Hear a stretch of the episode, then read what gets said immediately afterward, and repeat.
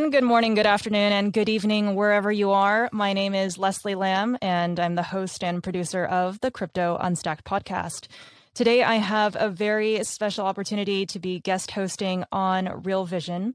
And here with me today is Darius Sit, co founder of QCP Capital, which is one of Asia's largest and most respected crypto OTC desks. Hey, Darius, welcome back on Real Vision. Thank you, Leslie. Good to be here. Yeah, so last time you were on the show, you and your co founder, Josh and Raoul Pal, covered really a number of topics.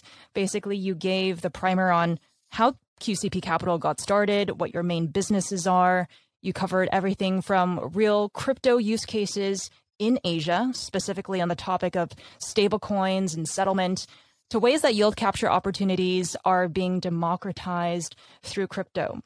So, for those of you tuning in, if you haven't listened to the last episode, I highly encourage you to do so as it puts our conversation today with Darius in good context.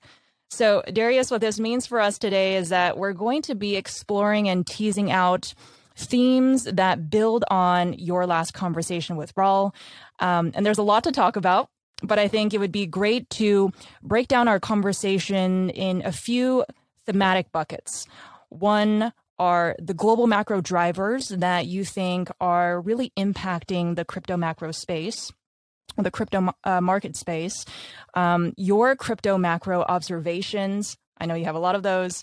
Your thoughts on crypto market microstructure as it relates to CeFi and DeFi as well. Let's start with your your meeting with uh, Paul Tudor Jones. Actually, that would be quite fun to kick things off. Yeah, yeah, yeah. That was a good one. Uh, so I was in Miami last week. Uh, met up with Paul Tudor Jones. Um, I think we're starting to see the uh, two worlds really collide and converge. I mean, I had to change my uh, trip schedule to to go down to Palm Beach to meet him. Uh, he was a nice guy, you know, um, very well informed on what's happening in the crypto markets. I mean, the fact that fact alone is an interesting one.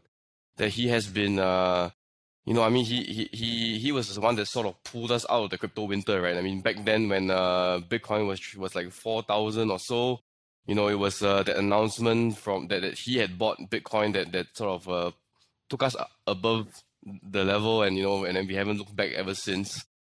Uh, so I'm, I brought up that fact, and he was very amused by that. Um, but yeah, he's been a big, big, you know, supporter of Bitcoin as a inflation hedge, uh, and and he has been a, a Solana bull as well. So you know, I think you know he's uh he, he's uh you know he's probably a bit more uh, into the space than people think. Uh, at the same time, you know, uh, he's as uh, he's also been uh, quite sh- amazed or, or, or shocked at, at you know uh, some of the valuations that we've been seeing in crypto. So I think you know not not just crypto right in macro as well. So you know we we discussed like uh, um, Tesla trading at 380 PE. You know uh, uh, we discussed uh, uh, inflation numbers.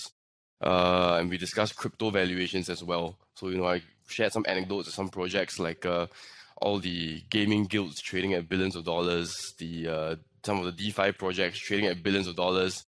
And you know, the he, he was very concerned um, that we are at uh, tail end of a of a bull cycle. So you know, I think uh, that that's something that, that he he brought up uh, that he um, he hasn't been seeing uh, this kind of uh, froth since the the, uh, the the tech bubble.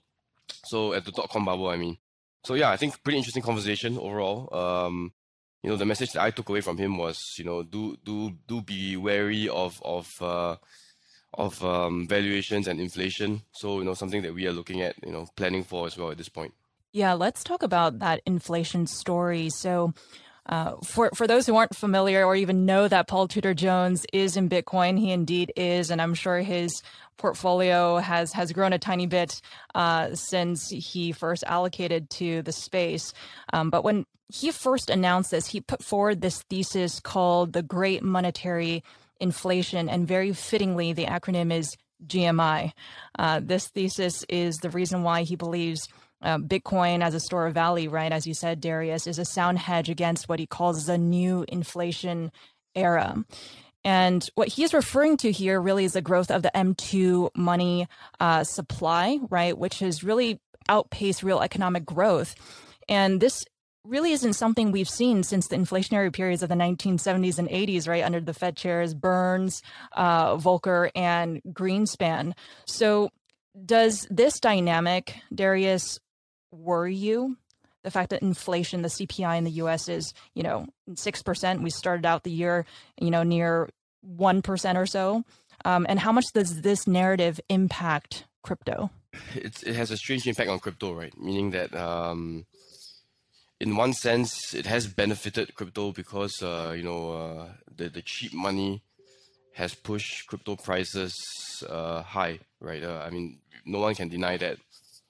Um, at the same time, you know, uh, how would crypto prices react to a, a, correction in traditional markets? You know, when there's high inflation and the Fed is the, the Fed is forced to to taper.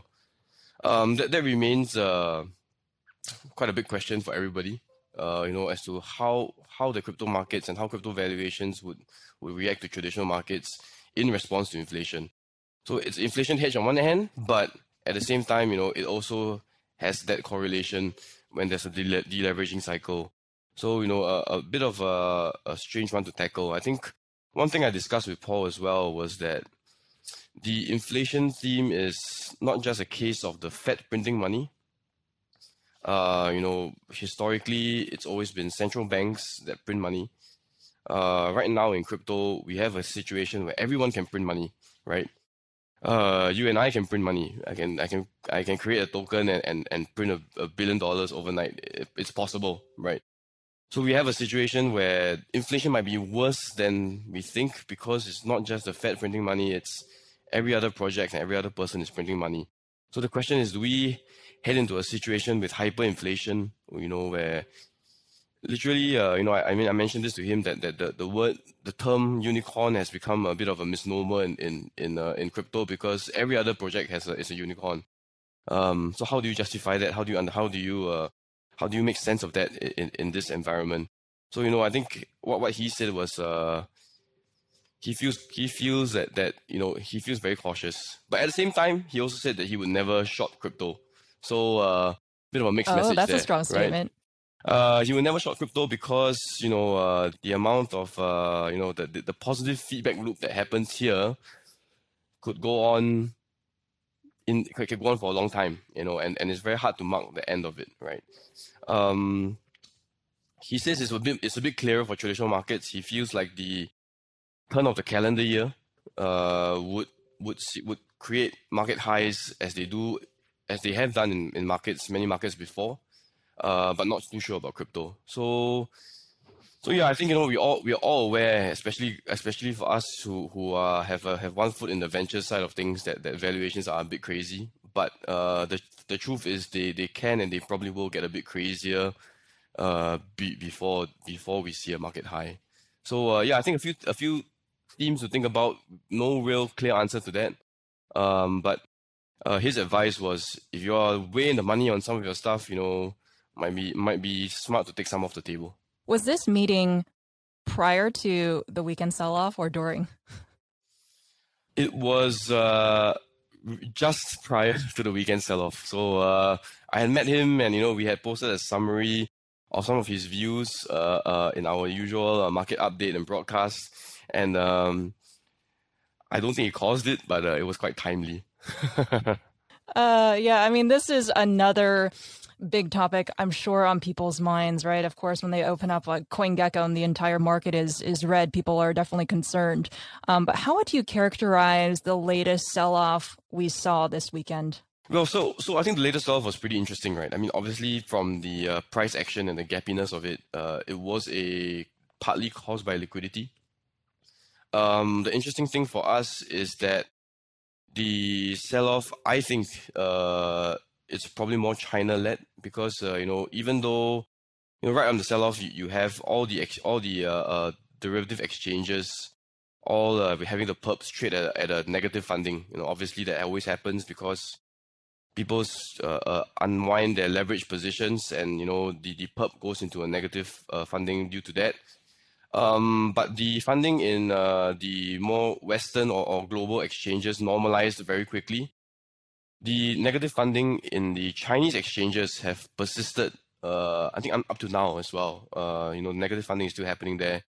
So the the persistent and the continuous selling seems to be coming from from the east, um, and that makes sense because you know there have been uh, a few bearish pieces uh, coming out of China. Um, you know, uh, with uh, the failure of, of some of the Evergrande related you know bond bond repayments, the uh, possible delisting of, of, of Didi from uh, the New York Stock Exchange. So um, then this seems to be a bit China led. Uh, and the question I have is, you know, we spoke to Paul and we're expecting a correction sometime next year, right? Either at the turn of the year or Q1, Q2, when the Fed starts to to to uh, to, to really taper.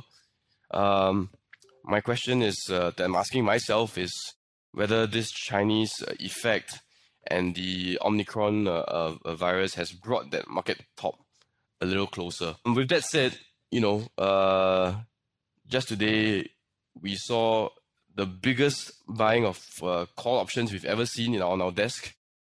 Um, literally 10,000 Bitcoin requests wow. uh, for calls uh, expiring uh, um, December and January. These are sizes that I only used to see when I was at a hedge fund and a bank.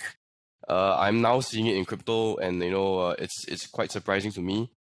So a bit of a mixed signal. I think you know uh, we could possibly, personally, I think we could possibly squeeze higher before uh, before coming off uh, again. I mean, there is real selling pressure, but there is uh, there are signs that you know with some a lot of the deleveraging selling going on, plus this demand for calls, uh, we could see spot squeeze a bit higher before coming off. So um, hard to time the market, but I, my my sense is that that would probably uh, uh, be the reaction following this sell off. So how are those options structured right now? Is it leaning one way or the other? You know, mix of calls and puts. Um, what's the kind of color that that people are are asking you guys about? Yeah, so I mean, interestingly enough, you know, uh, the flavor of last month uh, was the big buying of March 15k ether calls, and mostly create that demand was created by uh, uh,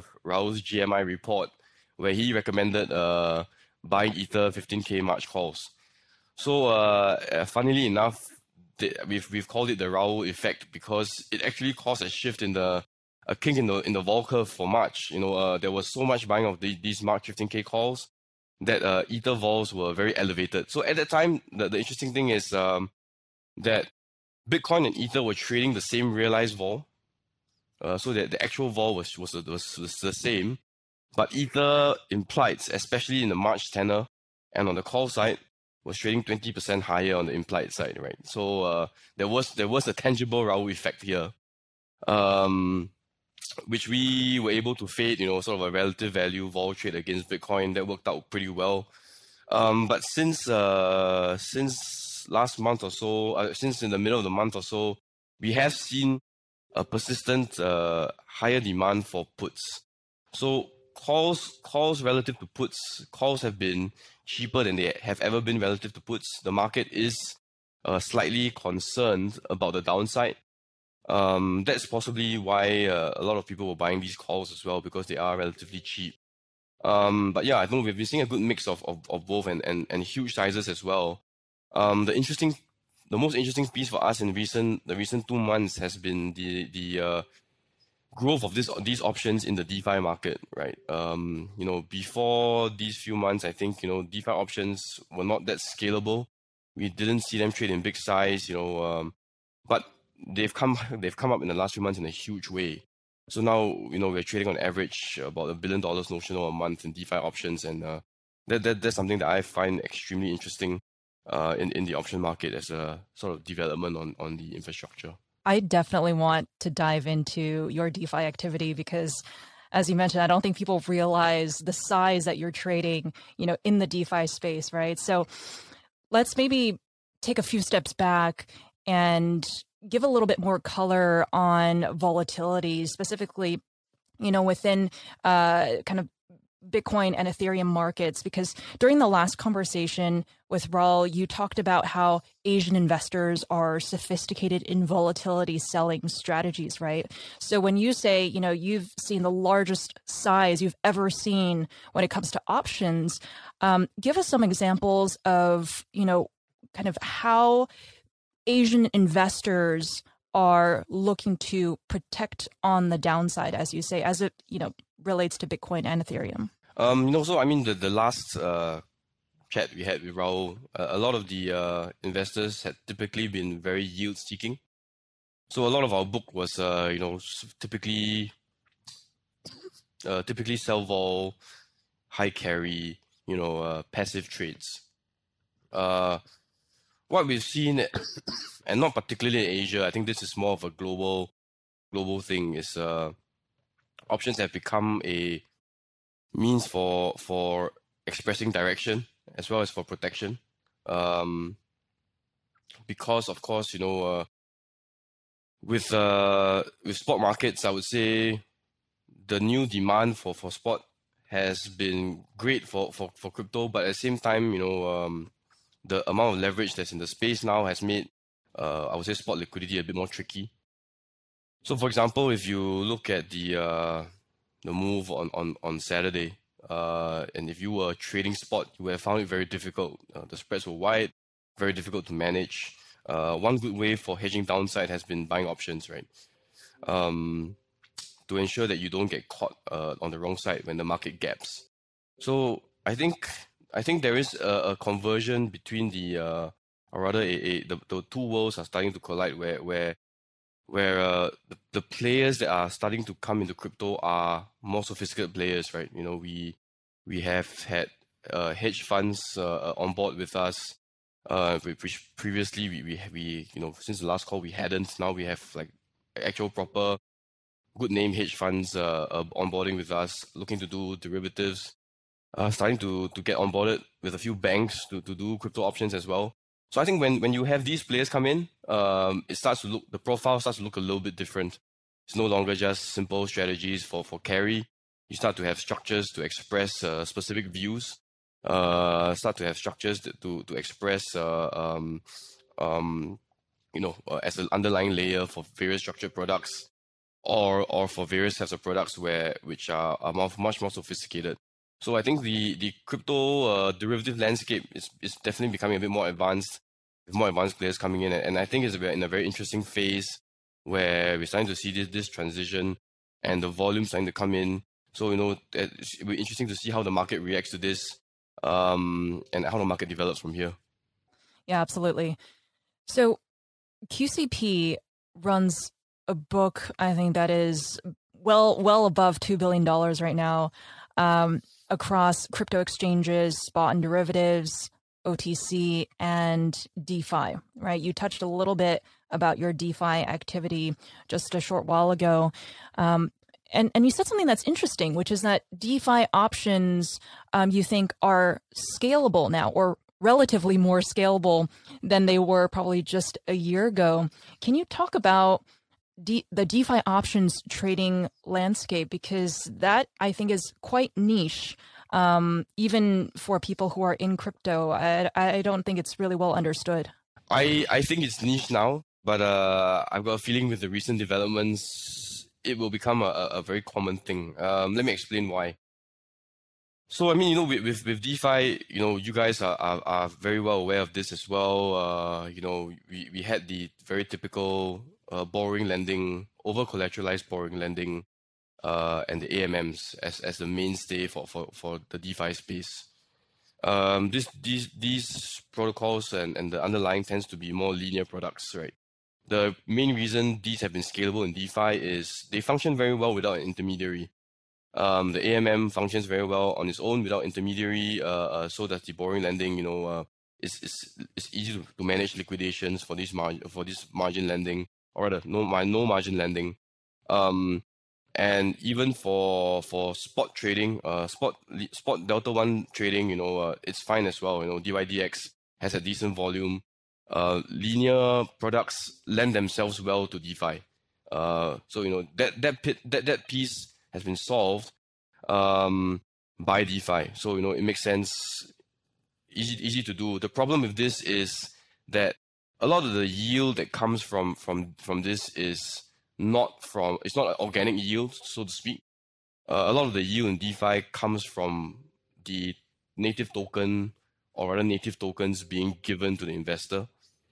So you have sort of a uh, inflationary model, right, where you have to print more token, or rather you have to you have to increase token supply in order to give the yield, right? So we see that as DeFi 1.0, right? Linear products yield coming mostly from from token printing, and options have traditionally not lent themselves well to DeFi. The reason is because of liquidations.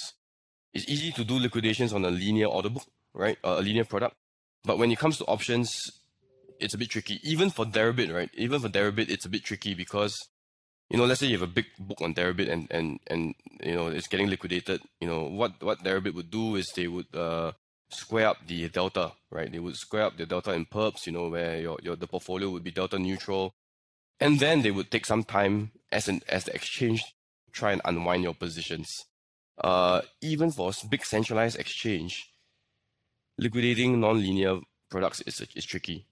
So the, the question is, if you put this process in a DeFi environment without an intermediary, uh, in my mind, it becomes almost impossible.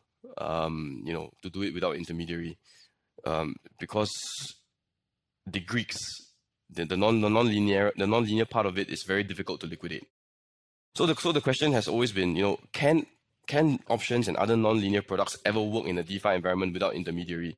And and before before this these few months, I think you know the answer has been no. You know, you know, we haven't seen that in a very scalable way uh, with all the native DeFi option order books uh, for this very reason.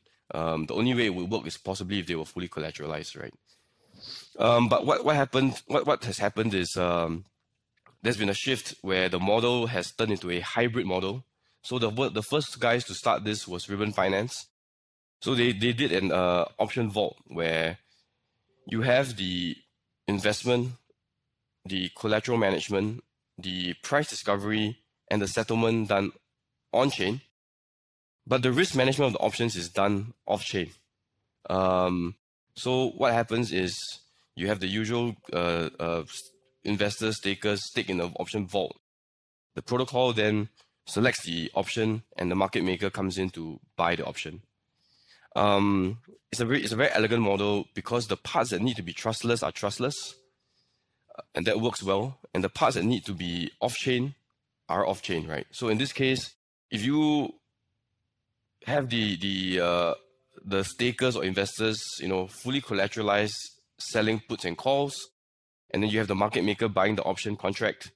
What you have now is you can tokenize that option contract, and you can trade that around. I mean, this so this this part has not it's not doesn't exist yet, but you can then tokenize the option contract and you can trade it around without care of liquidation because there's no there's no liquidation uh, there's no liquidation concern because one one one part of this whole piece is fully collateralized. So if you can see, you, you're actually able if you have enough vaults, you are actually able to create a full option order book with all the, the various contracts being traded freely uh, between market makers or between uh, users without a issue liquidation issue. So I mean, this is a very very elegant solution. So we are at phase one of this solution where people are putting putting the uh, um, uh, uh, dollars, stable coins, coins in the vaults, and then they are selling put, covered puts and covered calls on them. Um, easy to use, elegant solution. The market makers come and, and bid. Market makers on the buy side, investors on the sell side. That's become very scalable. So Ribbon has been a great validation of this first phase, first phase of the model. Um, you know, they they raise huge AUM uh, uh, very quickly, and we have seen more of these option vaults, which, which is which is what is creating that volume, right? So Ribbon has about 200 million. Um, Thetanuts has a, has about 50 million now. Um, and you know various other guys like StakeDAO, Siren, and, and a few other guys, and altogether, you know, it's, it's creating quite a bit of, of volume in the market. And uh, the interesting thing for me about this model is not not just that we have found a way to make options scalable on DeFi through this hybrid system, but more importantly, it has created liquidity in altcoin options that we've never seen previously. So, you know, we've been running option book for three, four years. and we've always wanted to, uh, you know, cre- increase the size of altcoin, altcoin activity, but it's been a it's been a tough one, right? Um, you know, uh, either a mixture of people not understanding exactly how how to how, why they should do options on altcoin, plus a mixture of uh, you know there's no Vega market for it, no liquidity. But you know, with this model, we have seen a lot of interest for altcoin options. So now we uh, we had that on on Thetanuts there is a ten million dollar Algorand option vault. There is a Luna vault. There's Aave vaults. Uh, we're even having a dollar spell vault, AVAX vault. You know, so with this model, ironically, not just uh, options on DeFi, it's altcoin options that are being created. You know, with this seed, there's there is liquidity not not just for DeFi, but with this uh, initial seed of the altcoin options in DeFi on the DeFi options vaults, I think they are it is creating liquidity in CeFi as well for these options. So I mean that, that bit of it is very interesting to me. Wow. that that was a lot. Um a lot of good stuff to, to parse out really. I mean, number one is I imagine a lot of people who are tuning in today are institutional investors in the traditional financial space. Now, one theme within DeFi, um, you know, as we sit here, end of 2021, is what protocols exist to support institutional activity, especially those who are kind of coming in from the traditional financial space, not necessarily the crypto native institutions. Is Ribbon Finance a protocol these institutions can use right off the bat? So that's a very interesting question because uh, that's something that we've been talking about with with uh, various financial institutions and regulators, right? Um, what I think is amazing about this is, you know, typically, as you know, in the crypto world, crypto products, crypto trading products tend to mirror what we've seen in traditional finance. So it's almost like, you know, playing a bit of catch up with some modification. I mean, you know, you guys know the, uh, the advent of perps, the advent of the way options are traded. We are copying traditional finance market structures. Uh, what I found found about this part of, of DeFi options is we are taking that one step further because this is there is no it is greenfield. There is nothing to copy from traditional finance here. We are talking about how do you solve for trading structured products and non-linear products without an intermediary. The traditional finance side has never had to deal with this. Uh, so this is pure innovation, right? It's pure innovation as to how do you disrupt asset management, how do you disrupt uh, derivatives trading, uh, or rather the traditional derivatives trading by taking out the intermediary for these products. So no, no, no, it's not, it's not a conversation about who the prime broker is or how much, you know, margins or whatnot. It is creating a new way of trading that takes out a lot of the uh, old way of doing things. So if you look at Ribbon Finance, it's two disruptions, right? One disruption is derivatives trading without intermediary. The other disruption is asset management on chain uh, without the usual, um, you know, the usual setup of funds, with a fund admin and, and all this, uh, you know, where you have to be accredited to, to invest, you are putting in strategies that, you know, uh, hedge funds use, package it into something simple, and allowing somebody to tap on this on these strategies, whether he has a million dollars or he has ten dollars. So it is disrupting both derivatives trading and asset management, um, making it a lot more accessible. So as to your question, you know, as to how how institutions might see this. I think even though it's uh, it seems really far out, right? I think this part of DeFi might be more familiar to them than the DeFi that we see it. Um, you know, uh, if you talk to them about AMMs or or uh, or you know staking staking it uh, and borrowing lending with with you know giving token as a yield, it seems less familiar to them than an option contract that is fully collateralized and then can be traded. Um, I think this again could be the entry for, for DeFi, for, for institutions and banks to come into DeFi. So we have been discussing this with MAS. Uh, you know, we've been discussing this with banks. Uh, not sure how much I'm at liberty to say as to what the development is going to be, uh, but there has been real effort uh, on the part of the Singapore regulator to try and see how this can be the way in which institutions can participate in DeFi because the underlying product is not is not nothing too funky, right? It's uh, understandable to them. It's an option contract. Uh, strike tenor expiry. You know, looks simple. Um, you can trade it. You know, uh, you can trade it as you would in in in in, in traditional finance. Uh, the underlying it's probably crypto, but that's something that that, that is uh, familiar to them as well.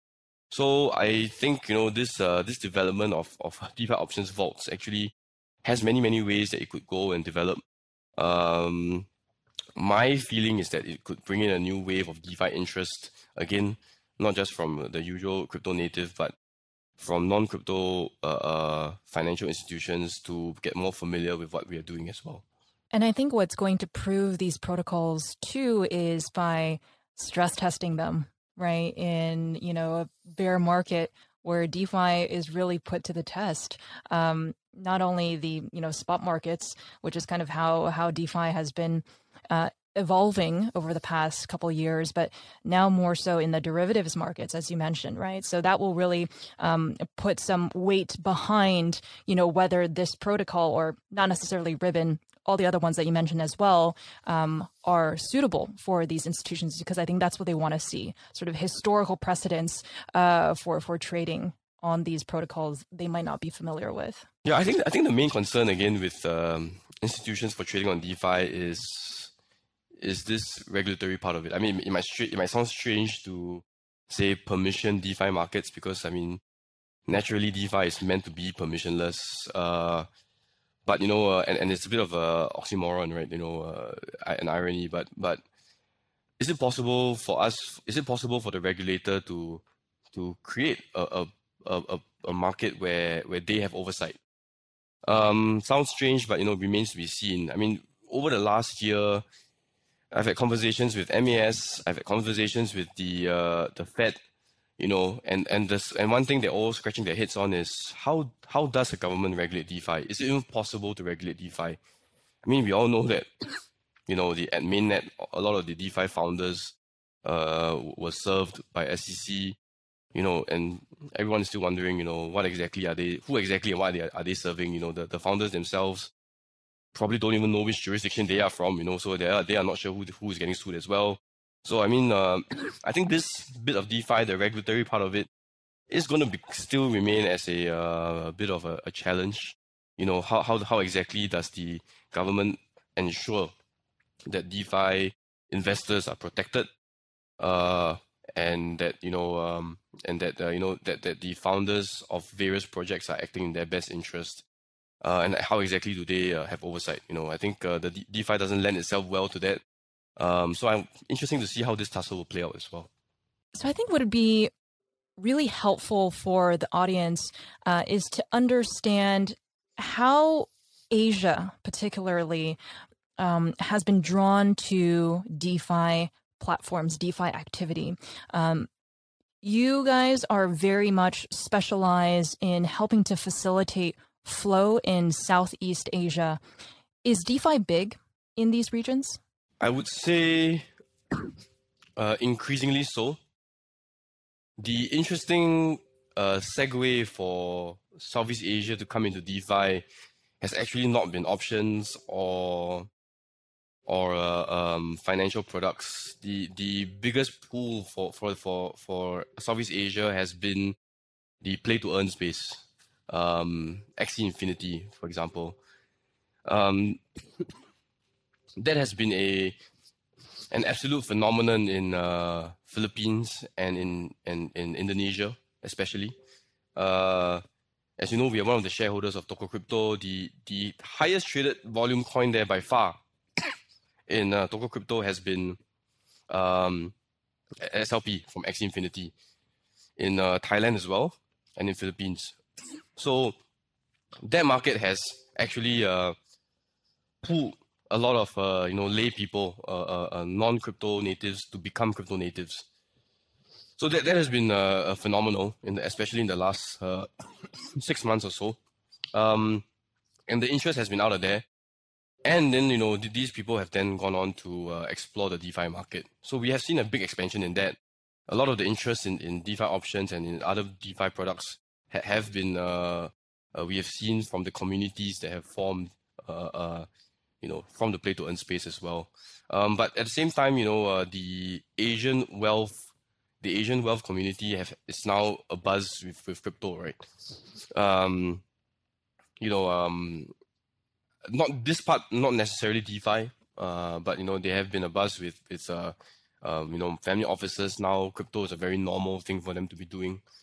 Uh, in fact, uh, you know, if if uh, you're a family office or a big private fund and you're not doing crypto, you know, you're you're, you're a bit behind the curve already. Um, and I think that that that sentiment has been a, a very positive one for us here in Asia.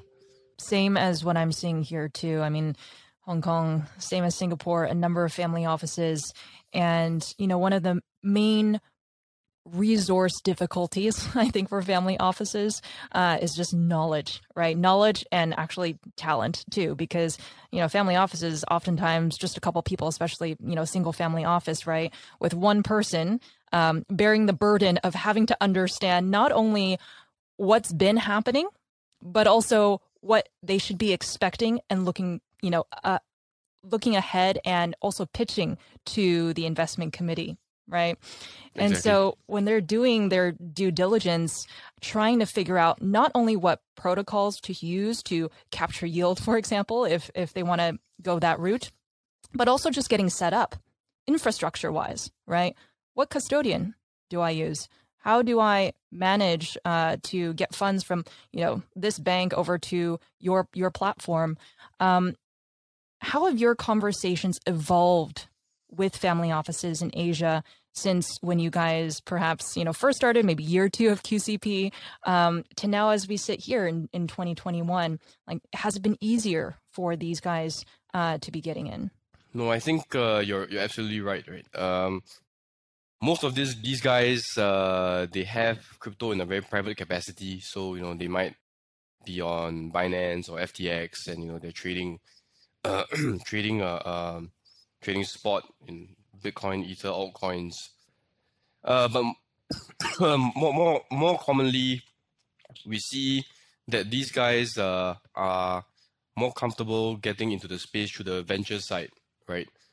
Um, that that bit is less complicated to to execute, implement, and settle, right? Uh, all they do is you know either sign a SAFT and uh, you know sign a safe. You know you you you you get it on a venture deal and you, you're given tokens and then all you have to do is sell it. So a lot of them has just have to solve for how do we sell and where do we sell. So you know we, we see a lot of that. Um, the macro side, you know, we've been seeing some activity in there as well. Uh, but that bit is a bit slower because like as like you rightly mentioned, right? Uh, how many fund admins are there that can deal with crypto? Uh, can a fund admin ever accept uh, you know investment of crypto in kind? Um, are there there still there still isn't a, a big uh, uh, um, prime broker in the space, you know, which these a lot of these funds need. Um, but yeah, so I think you know it's uh, it's still a lot more difficult on the macro side of things, I would say. Um, but you know, the the kickstart has really been on the venture side. I mean, for us, even for us, you know, we we set up and the asset management company with the macro fund and and the VC fund the interest has been very, very much on the VC side, right? Uh, um, you know, given the and I mean, between all of us, the the returns on the VC side have been spectacular in the last couple of years as well. That has been the best performing strategy, uh, you know, for anybody in, in crypto, uh, including ourselves. So, um, you know, I think the VC side is is the draw, and once perhaps when the uh, VC returns start to normalize, then we see more interest on the macro side, I think. So uh, it's almost like two ends of the spectrum, right? Uh, most of the most of the uh, um, traditional market guys either want a very safe delta neutral carry type strategy, or they want a degen venture strategy, right? So uh, a bit of yeah. a barbell effect going on here, yeah. Yeah, rarely guys in the middle who are like, you know what, I'm satisfied just kind of doing this or that they either want those thousand percent returns. Exactly. Or thousand they want thousand to X, not thousand percent, thousand X returns. yeah, yeah, yeah. I think what would be really interesting, and maybe this is something for Real Vision, is uh, to put together a little fireside chat or or panel with, uh, you know, family offices from different regions, maybe because the on ramp into crypto, the decision making process, and then the execution process, right? As you rightly mentioned, either it be straight into the equity and and maybe token investing side of things, um, or or whether it be you know, direct into trading uh, within CeFi, or even for those who might be a little bit more advanced in DeFi, those conversations look very, very different right and they also probably uh, function on different time frames as well depending on um, the setup uh, that the family office uh, has so that could be a very interesting one because the family office narrative tends to be quite opaque, right? There's n- not a lot of people are open about it because rightly so, right? It's it's their own capital, um, and there really hasn't been a need for them to kind of come out and talk about how they're thinking about it. But, anyways, I think that would be quite an interesting conversation. No, that would be very interesting, and and I mean beyond that, right? Um, talking about how how hedge funds can get into the space, right? Uh, we've been having conversations with, with big hedge funds. Uh, and some of the questions they ask are really funny, right? You know, uh, stuff like, how do you ensure people don't steal my tokens and run away? You know, uh, that, that kind of thing, right? Know, I mean, uh, it's a bit it's a bit funny to us, but but you know, uh, it, it's re- it's a legitimate concern, right? Um, you know, they aren't they're not aware, you know, that you have solutions, institutional grade solutions that like like Fireblocks Anchorage that that that have good security, you know, institutional grade uh, uh, settlement. Um, you know, they, they, they sort of still think that crypto is still in the dark ages. So I think, you know, having having a, a conversation about infrastructure, boring as it may seem, could be very helpful. Yeah, absolutely. So, Darius, as we wrap up here, I wanted to touch on two different, um, but related, of course, uh, questions. One on the macro level, which is how can we expect the crypto market to behave coming out the gates in 2022, I'm obligated to ask you this question because when this podcast comes out, it will be around, you know, end of December, probably uh, uh, around Christmas time. So that I know is top of mind for those who are in crypto and those looking to get in. And then the second question, um, I'll I'll ask you in just a bit. I think you know, like we discussed earlier, you know, this has been a phenomenal year for returns, right? Um, and uh, I think the crypto market will take direction from the rest of the macro market. So as Paul Tudor Jones rightly pointed out, uh, next year's market uh, macro environment is going to be very tricky. You have a situation where it's not just crypto guys, uh, uh equity guys have record profits uh, coming out of the year. But when but, but when December 31st becomes January 1st, that uh, 100% return becomes zero and we start from we start from flat. So the question is, uh, any drawdown from there uh, will look like a loss. So there is this uh, psychological effect that people are going to be dealing with, where on a risk reward basis, it makes sense to take profit on what you have, right, on off the bat, and then you have that uh, spiral that could happen where, you know, people take profit, start cutting positions, and, and we could see a, a you know a risk off situation, a, a deleveraging situation. Uh, at the same time, you know, on the backdrop, you have you have high inflation, which is going to force the, the Fed's hand at some point. Um, so the question was also what happens to both equity markets and crypto markets when that free money tap uh, starts to shut off. Um, that that is a question that we all have to, to, to tackle. Uh, my take on this is um, make sure you have some dry powder, right? Uh, the crypto markets could could go on in this positive feedback loop for a while, right? I'm not saying it's going to crash, uh, but it might, it will correct at some point. I think, uh, you know, whether from anywhere from now till Q2 next year, I, I do expect some corrections. I mean, and our strategy for this has been to, on the option book at least, has been to uh, buy more tails um, you know, the the the tails tend to be uh, underpriced in crypto when when uh, you have this kind of macro tricky, tricky situation and the moves can be very outsized. So uh, buying tails and uh, buying gamma has been uh, something that we've been sort of positioning into uh, to to to sort of deal with uh, I think a higher vol environment. So directionally, I don't I'm not sure you know at the end of 22 how we would look. Uh, we could very well you know, have another record year. Um, like Paul said, you know, he's not going to bet against crypto. Um, but I'm pretty sure that you know we will see a a, a, a higher volatility and a more gappy environment. So so my my my uh my conviction call is in the vol side where I think that we will see a higher vol environment uh and more gappy markets. But gapping which way? Uh you know, it could be down then up, up then down. Uh, that bit I'm not so sure.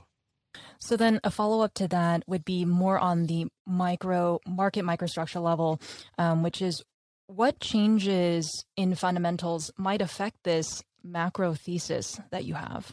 I think the microstructures that we described in uh, you know innovations in in uh, in uh, you know the way structured products, the way uh, options are being traded on, on DeFi, that what that bit of innovation is extremely exciting to me uh, because again uh, you know, we are taking, we are creating uh, systems, creating uh, market structures that uh, have that that the traditional markets have never had to deal with. You know, we are creating the new way things are going to be done.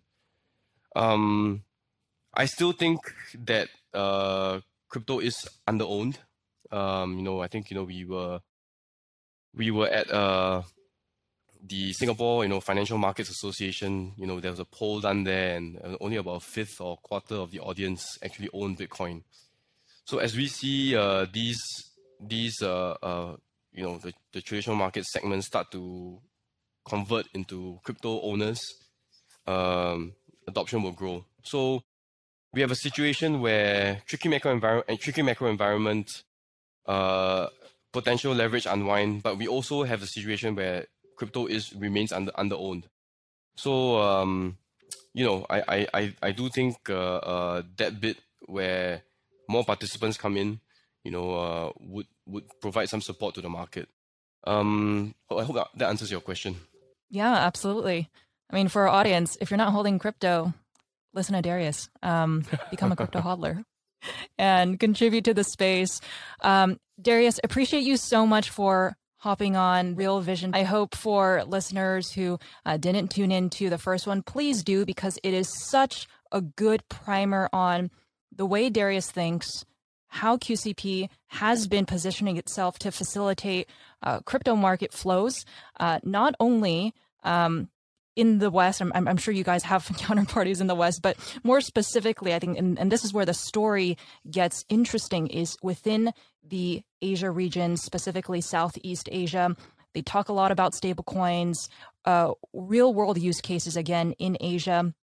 And I think in this conversation, we talked about so much, Darius, but you know, a lot on just the the macro themes to look uh, out for, as well as the really interesting DeFi options landscape. Which, for myself, this was a real learning treat. Um, so, appreciate you for hopping on, and can't wait for the next conversation. Thanks, Thank you for having Happy me. Holidays. Thank you so much.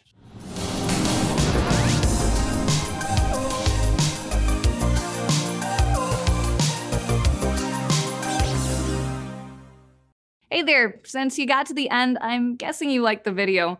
And that's probably because we don't just turn on a camera and film, we work really hard on getting the narrative flow just right. And that's why many finance companies are actually now hiring Real Vision to make videos for them. One of our recent client videos just hit 100,000 organic views on YouTube, and there were no kittens in sight.